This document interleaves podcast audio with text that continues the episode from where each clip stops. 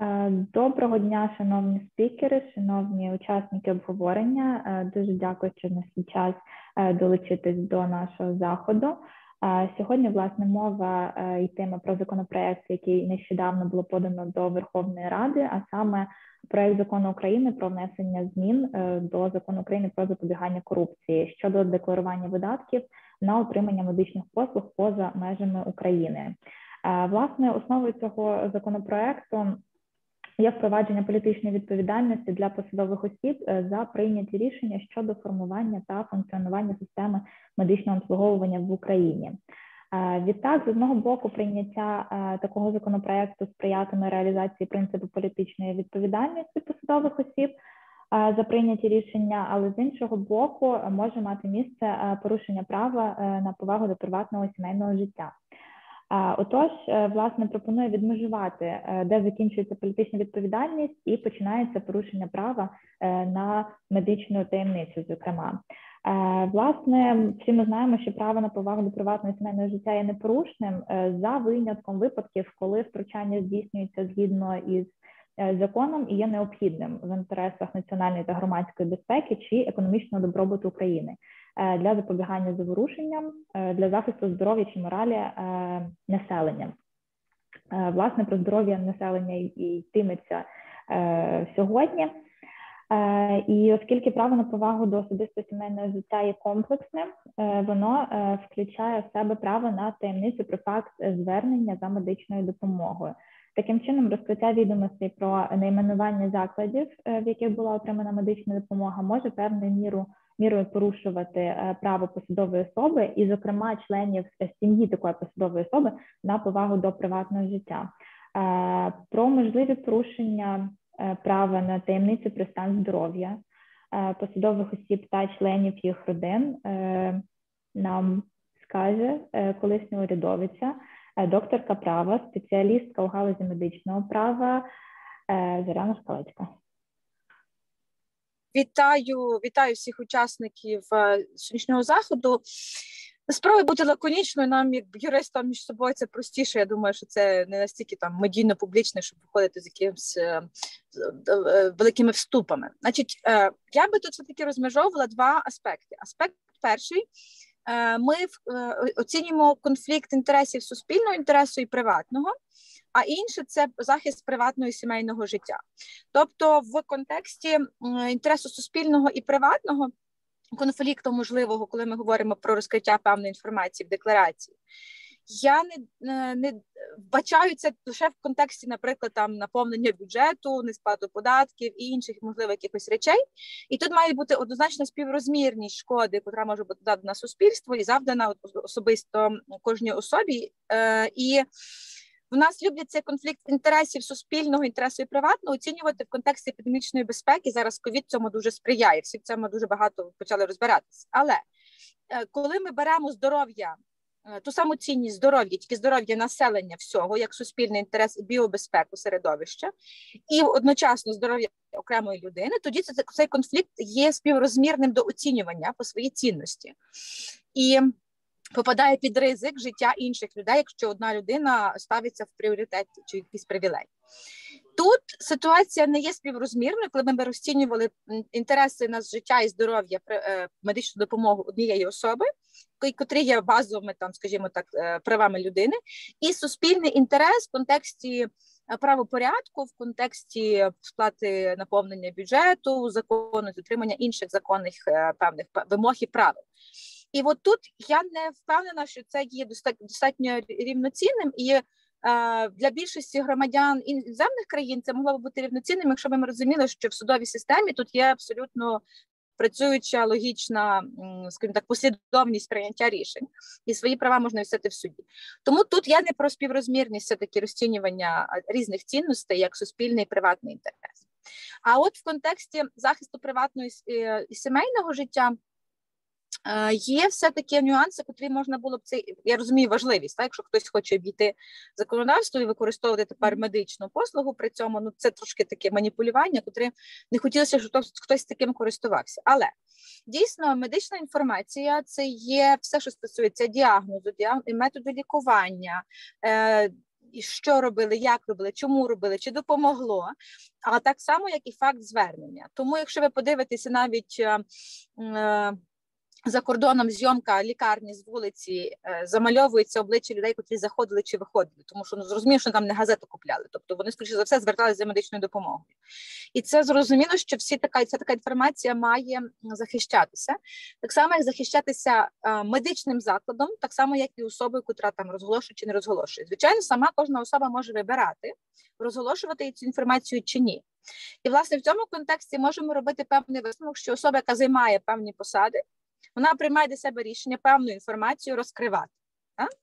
І, наприклад, як і, е, наприклад, певну частину інформації, яка вноситься в декларації. Це може бути в певній мірі як розкриттям добровільним е, при виборі професії чи посади.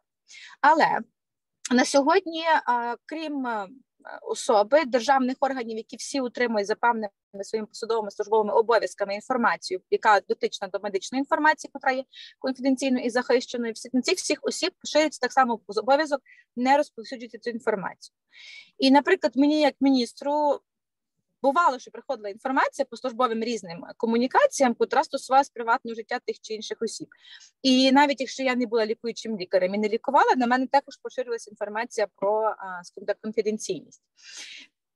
Інше є питання в тому, наскільки ми можемо в законопроекті чи в наступних підзаконних актах регламентувати оце питання навіть е, фіксації певних даних. Тобто, якщо ми говоримо про е, необхідність вказ, вказання повного повної назви закладу, та? якщо заклад багатофункціональний, наприклад, Шаріте, котрий всі знають і наслухані, він багатофункціональний, великий величезний медичний заклад з різними профілями. І просто найменування буде, наприклад, Шаріте і Сума. Ну, Окей, ми не знаємо, та? але таких закладів насправді не так багато в Європі і в Америці. Вони мають тенденцію тільки зараз десь об'єднуватись. До цього вони завжди були або назвою безпосереднього профілю, там онкологічна клініка, офтальмологічна клініка, те, що в нас тільки зараз появляється, та? насправді. І в такому в такому контексті навіть самої назви, яку ми вкажемо, вже можна розуміти що людина там робила, яку медичну допомогу людина отримала, чи його родич.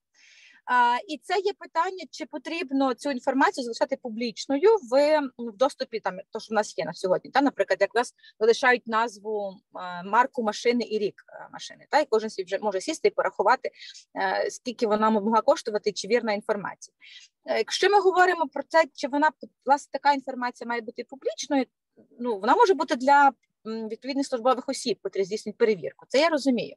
А от е, для для чого для публічності цю інформацію залишати і не не за не приховувати? От для мене велике є питання, тому що дійсно це може бути втручанням. Якщо говорити про те, е, наскільки втручання може бути критичним для особи для особи, дуже багато є різних питань.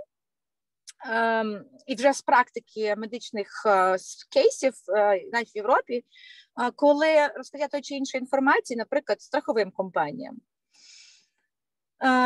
які недобросовісно зберігали цю інформацію, могло бути причиною втрати роботи. Е, якимись працівниками чи їхніми родичами, і так далі. і так далі. Тобто на сьогодні е, все більше ця інформація стає електронно Е, фіксованою, а отже, вже під ризиком поширення і розповсюдження.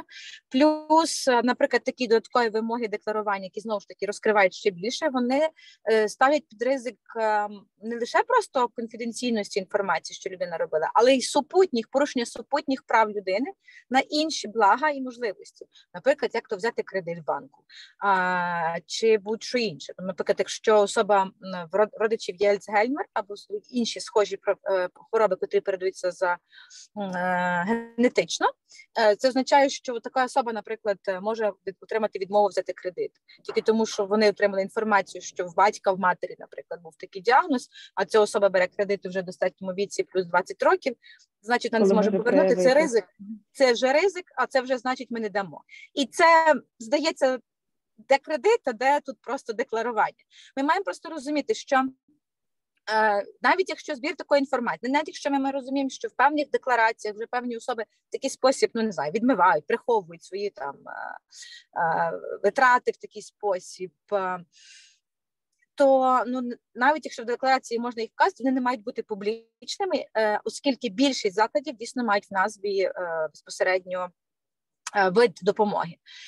Друге, це те, що ну, може бути misunderstanding тоді, коли, наприклад, дитину лікували, і назва лікарні вказана, сума вказана. А дійсно можна зайти, можна зробити запит в лікарню просто ніби від фейкового пацієнта, який вас коштує приблизно і зробити розцінки, та і придумати зробити певні припущення для журналістських, наприклад, або медійних атак. Е, то знову ж таки є питання, наскільки вони будуть правдоподібними, і, наприклад, людині відстояти свої права, треба буде розкрити інформацію приватно, щоб сказати, що це все було неправда. Що знову ж таки заставляє людину більше бути два рази в пастці. Та? Один раз пастка медійного нападу, вже а другий раз ще сам собі розкривати цю інформацію. Не кожен готовий, не кожен може. Тому я е, навіть якщо з тих чи інших причин залишається аргументація необхідного, наприклад, звітування, то приховування цієї інформації, ну скажімо так, для публічного а, доступу однозначно потрібне. А, ем, е, пояснюю ще таку річ, що коли люди з тих чи інших причин е, отримують е, певні бар'єри або острах, що та чи інша інформація буде розкрита, вони відмовляється в отриманні такої допомоги. Це фактично створення певного такого е, якби певної суспільної погрози, називаємо так, так, психологічного тиску. Е, це можна провести аналогії з кейсами, які в нас були в кінці 90-х для осіб, котрі просто боялися зробити тест на ВІЛ-СНІД, тому що вони боялися, що не може бути позитивний, тому що вони боялися, значить, вони е, потраплять в списки, які будуть доступні, в тому числі прокуратури слідчим органам. Це означає, що до них прийдуть і скоріше все з них е, заведуть справи. І до речі, такі справи дійсно були. Хто цікавий, може цікавиться, може підняти, коли просто приходили, отримали ці списки. Правоохоронні органи приходили в сьомій ранку дзвінок в двері. А добрий день, ви такий, то а хто вас там ще ходить? А ви разом спали? Ага, значить, умисно поставлений ризик зараження. І зразу кримінальна справа, і такі ж люди сиділи і дуже швидко були успішні справи. Тобто, і були люди, котрі це знаючи такий ризик, просто не зверталися за медичною допомогою, не робили тести, навіть, наприклад, народжували вдома, тому що тоді е, вели потім обов'язок до вагітних робити тести ставили своє життя в загрозу, тільки тому, що в них була загроза іншого розкриття інформації і а, певних інших а, психологічних там скажімо так дискомфорту і тиску. Тому в даній ситуації можемо теж дивитися, що якщо таке далі буде ну, скажімо так, буде е, інтенсифікуватися і не відкориговуватись певні рішення, то це може перетворитися в те, що певні люди просто не будуть маючи навіть ресурси не будуть отримувати а, ту допомогу, так якби вони могли і хотіли, як маючи можливість і законне право, а, і в такі або будуть відтерміновувати лікування в такий спосіб, погіршуючи свій стан здоров'я е, і е, або не під або не вноситься ці дані в документацію, що знову ж таки, що так, що так не є, не сприяє повноцінному реалізації всіх прав людини в сучасних умовах. Інший момент, що, е, скажімо так, не всі країни або будуть отримувати допомогу в тих країнах, які будуть згідні на підробку документів. Ну, наприклад, заменшення ціни за написання не того діагнозу, там да і котрий не соромно і е, там хочеться. Наприклад, дуже є багато старших людей серед нас політиків, котрі мають онкологічні захворювання, котрі мають образ медійних виборчих кампаній про те, що вони є дуже огонь ну такі молоді, здорові, все зможуть, все потягнуть. Да? І уявіть собі, що інформація про те, в якій лікарні він лікувався, а вони дуже часто мають. Ем, курси лікування е, серйозних онкологічних своїх захворювань за кордоном. Він буде вносити їх в декларацію. Всі ці всі дізнаються. Він захоче це вносити, точно не захоче. Так? А або інакше він що не поїде, то він запустить лікування тільки тому, що ви в такий спосіб. Чи можна говорити про те, що українська медицина є абсолютно альтернативною і в доступі багато в чому так, але це не означає, наприклад, дивіться, певні технології. Застосовуються новітні технології, застосовуються в світі по кілька, ну хай там, наприклад, в США це може бути кіль там 12-20 20 людей, в Європі ще 15, в Україні може бути один, е, ще в кількох країнах може бути до сотні по всьому світу. Так? Виходимо, ми розуміємо, що доступ до них все одно є в певній мірі обмежений. Mm-hmm. І якщо ми скажемо, ні, ні, ні, вам не треба всі в Україні є що цей професор, давайте ви всі до нього, то ми розуміємо, яка буде черга. Чому ми маємо створювати таку чергу? Тобто, ця, ця конотація про те, що всі мають лікуватися однаково, ем, не, не означає, що завжди є достатній ресурс ем, і, і доступ до різних технологій, експериментальних в тому числі. Наприклад, всі кричать про феофанію. Феофанію можуть лікуватися всі українці на сьогодні. До речі, так само як в військових госпіталях. Хто знає на платній основі в госпіталях дано можна феофанію, можна за направленням. Там немає перешкоди. Просто до сих пір всі політики, які про це е, кричать і е, кажуть, там ж тільки для вибраних. Насправді ні, і дуже давно ні. Просто це вигідно, а ніхто не перевіряє. От тому є питання, чому ми маємо чи це чи це є підставою достатньою оця е, лікуйтесь всі в Україні оцього такого тиску і обмеження прав людини знову ж таки мати вибір. Ми говоримо, що ми хочемо мати вибір лікаря, вибір. Методу лікування, вибір медичного закладу. І ніде не написано в законодавстві, що це має бути обмежено територією України. І це теж є питання, наскільки правильно вводити позитивну дискримінацію для певних політичних фігур чи провлад, чи там привладних да, топ людей з певних топ посад, і чому їхні права тоді мають бути обмежені, що мене насправді більше всього насправді дивує. Так само, як в нас є е, той, хто не хоче лікуватися за кордоном, лікується в Україні, знаходить хороших фахівців. Ну тому в мене от приблизно от така історія. Можливо, в когось якісь є запитання, бо казав 10 хвилин, я по-моєму, вже більше сказала, ніж 10 хвилин. Е, ну, власне, тут ми е, зачіпаємо політичну відповідальність е, в розрізі е, того, що людина е, приймає якесь рішення, яке погіршує е, стан е, медичного обслуговування в Україні, а потім каже, та ні, я поїхав е, лікуватись за кордон, тому що тут погано зробила. Це власне. Я думаю, що тут законодавець керувався такими якимись думками. Але ні, ні, ні, по перше, більшість, більшість, якщо вже так відверто говорити, більше ситуацій, котрі погіршують здоров'я надання медичної допомоги в Україні, здійснюється на рівні керівника закладу і там за відділення.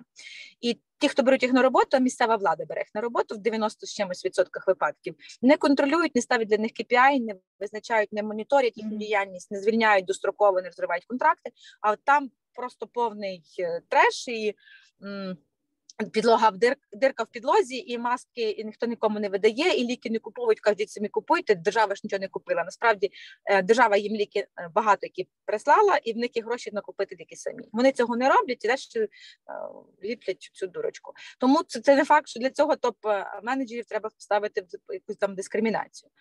І це не е, тому, що щось щось хтось не зробив, а там, де не зробив, то можна ж по інакшому боротися. Я не думаю, що це власне така має бути політична відповідальність. Якщо ви хочете взагалі говорити про політичну відповідальність в Україні, ем, то політична відповідальність притаманна тим країнам, у котрих є стабільна партійна система, і політична відповідальність несе має наслідок для партійної е, для певної партії, для її рейтингу. Е, тоді, коли стабільні є партії, вони тоді борються за нас рейтинг. Коли в нас рейтинги більшості партій, більше партій як стартапи і вони все кожен раз міняється, то це не про стабільну партійну систему, а отже, не про ту політичну відповідальність. Ну, можливо, це наш якийсь може бути наш варіант, варіація на тему політичної відповідальності, ну точно не така. І я точно не про те, що всі міжнародні норми, до речі, які є, вони забезпечують кожній людині право на медичну допомогу. І оце введення певної дискримінації по отриманню допомоги за кордоном, це може бути, до речі, спорено в Європейському суді справ людини. Я думаю, навіть якщо це буде мати наслідки, певні, навіть непогано. Ну, я теж так е, подумала, що це має е, е, може бути мати наслідок оскарження власне такого закону ну, таких постанов в Європейському суді. Пане пані Зоряно, дуже дякую вам за доповідь. Дуже цікаво, як завжди. Це як ваша студентка, колишня кажу. Е, от, дуже дякую. Е, далі е, давайте пропоную розглянути критерії визначення осіб, власне, які несуть політичну відповідальність, коло осіб, яким може бути знову ж таки доступна інформація про факт звернення та витрати понесені у зв'язку зі зверненням до закордонного медичного закладу. Пане Олександр, можете до нас доєднатись? Хотіли б вас ще послухати.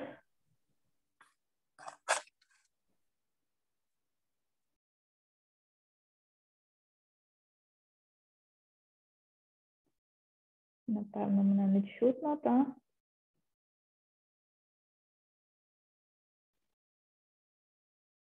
Анастасія, вас чутно.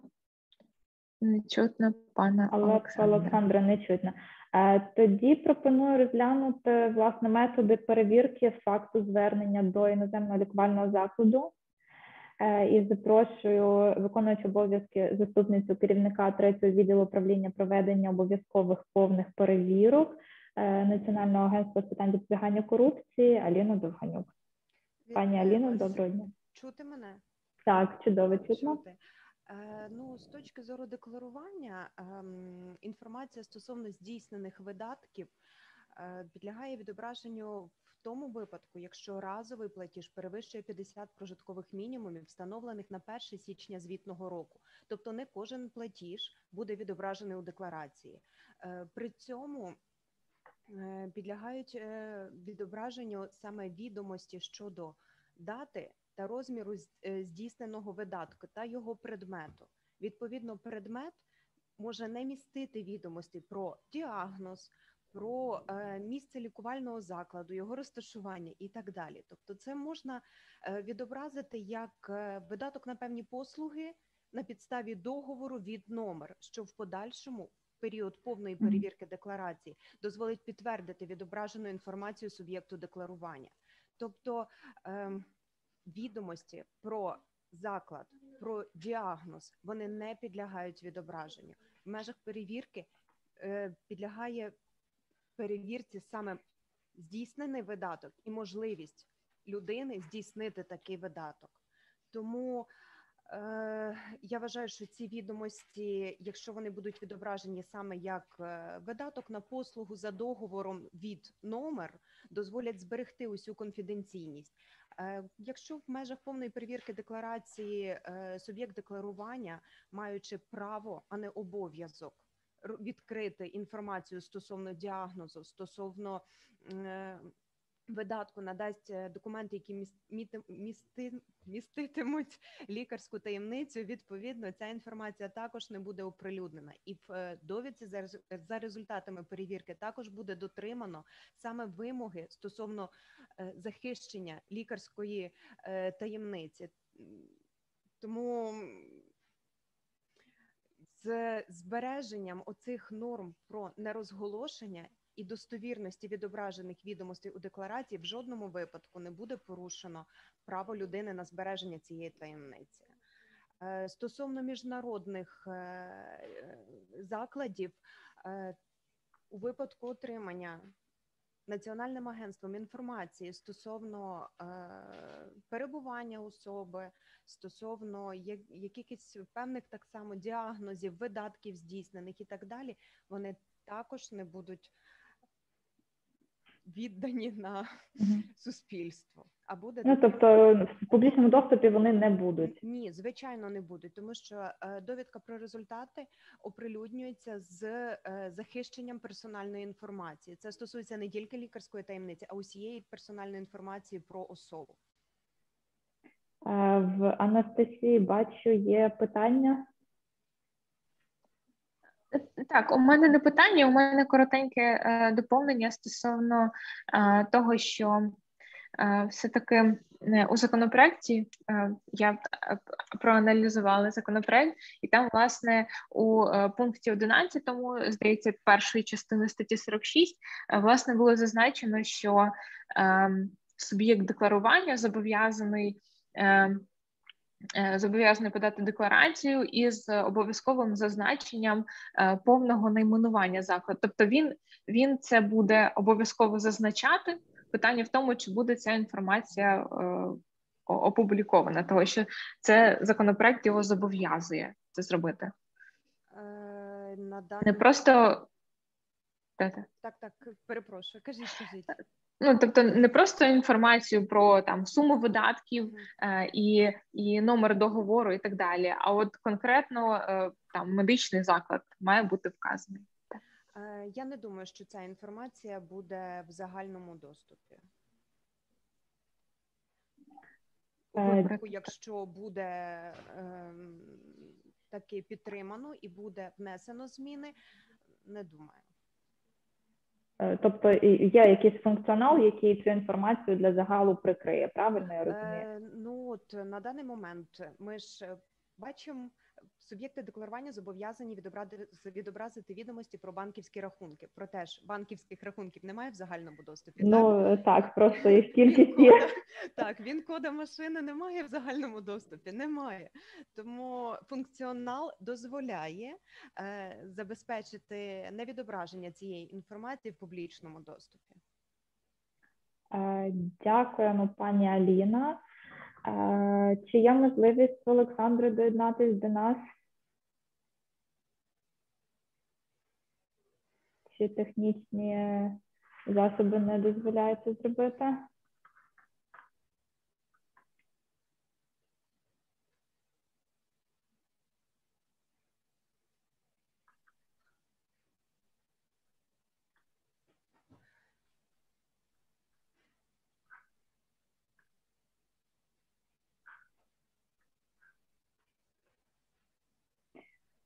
Тоді пропоную продовжувати е, і про юридичний аналіз законопроекту та прогнози функціонування його положень е, нам розповість аналітик Інституту законодавчих ідей Анастасія Кривонос. Так, дякую, вітання, колеги. Так, мене вже представили. Хочу ще доповнити, що аналітичний центр якому я ми здійснюємо аналізи реєстрованих у Верховній Раді законопроєктів ще з 2015 року. І від нещодавна ми вже і підзаконні акти аналізуємо, але я буду говорити про юридичну сторону і про прогнози прийняття взагалі такого законопроекту загалом. І хочу в першу чергу сказати, що цей законопроект він е, не відповідає меті закону, до якого вносяться зміни. Це закону України про запобігання корупції, який е, був спрямований на власне запобігання протидію корупції під час реалізації наданих повноважень е, особами, які ну, суб'єктами декларування, тобто особами, які уповноважені на виконання функцій держави або місцевого самоврядування, і зовсім не зрозуміло, яким чином зобов'язання декларувати е, видатки на медичні послуги за кордоном уже екс-посадовців може вплинути на діяльність е, чинних посадовців. Тобто, наприклад, є народний депутат восьмого скликання, який не є народним депутатом дев'ятого скликання. У нього є. Е, я зараз говорю про конкретного народного депутата, не знаю, чи варто називати прізвище. У нього є величезна аграрна компанія, сімейний бізнес, який там функціонує вже не один десяток років. І от він вирішив. Е, звернутися за медичною допомогою за кордоном там для себе чи для його родини, і Тут потрібно зрозуміти, яким чином його діяльність впливає на запобігання корупції під час реалізації повноважень народними депутатами чином. Ну ніяк. По-друге, е, цей законопроект е, нівелює, як на мене, сам інститут декларування, адже декларування створювалось е, однією з, з мети декларування є контроль суспільством посадовців. Е, і точне декларування не має бути тим механізмом е, примусу чи покарання посадовців і їх рідних за те, що хтось колись обіймав високу посаду. Положення щодо обов'язку декларувати видатки на медичні послуги є таким примусом, є і втручанням у приватне життя особи. Чому е, таким подвійним втручанням? Чому кажу про подвійне? По-перше, як я вже сказала, зобов'язує декларувати видатки осіб, які вже е, не уповноважені на виконання функцій держави місцевого самоврядування. А по-друге, зобов'язує частково розкривати таку конфіденційну інформацію про факт звернення особи, що е, не відповідає ні конституції, ні ні українському, ні міжнародному законодавству. А, І е, що ще хотіла сказати, нотувала собі. А стосовно це е, здається, і пані Зоряна також говорила у пояснювальній записці. Е, до законопроекту зазначається, що власне цей закон, якщо він буде прийнятий, він посилить е, там відповідальність політичну за прийняття рішення або не прийняття рішень, які там якимось чином вплинули на стан охорони здоров'я в Україні, які погіршили стан. Однак не всі посадовці були чи є дотичними до формування політики і функціонування власне системи охорони здоров'я загалом. Тож Е, можна сказати, що цей законопроект і не відповідає меті, яка заявлена в пояснювальній записці, е, що що має відповідати. І стосовно що хотіла сказати прогнозів, я впевнена, що цей законопроект не буде підтриманий Верховною Радою.